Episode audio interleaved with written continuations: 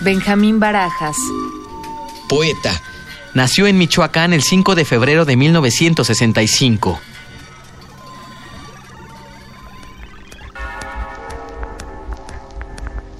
Frío. En alguna parte del jardín, entre torcidas hierbas, canta un pájaro.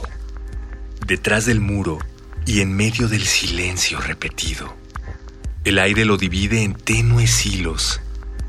Imaginamos su color, su brillo, a pesar de la discordia de nuestro corazón, tan frío. Un poema al día. Selección de Felipe Garrido.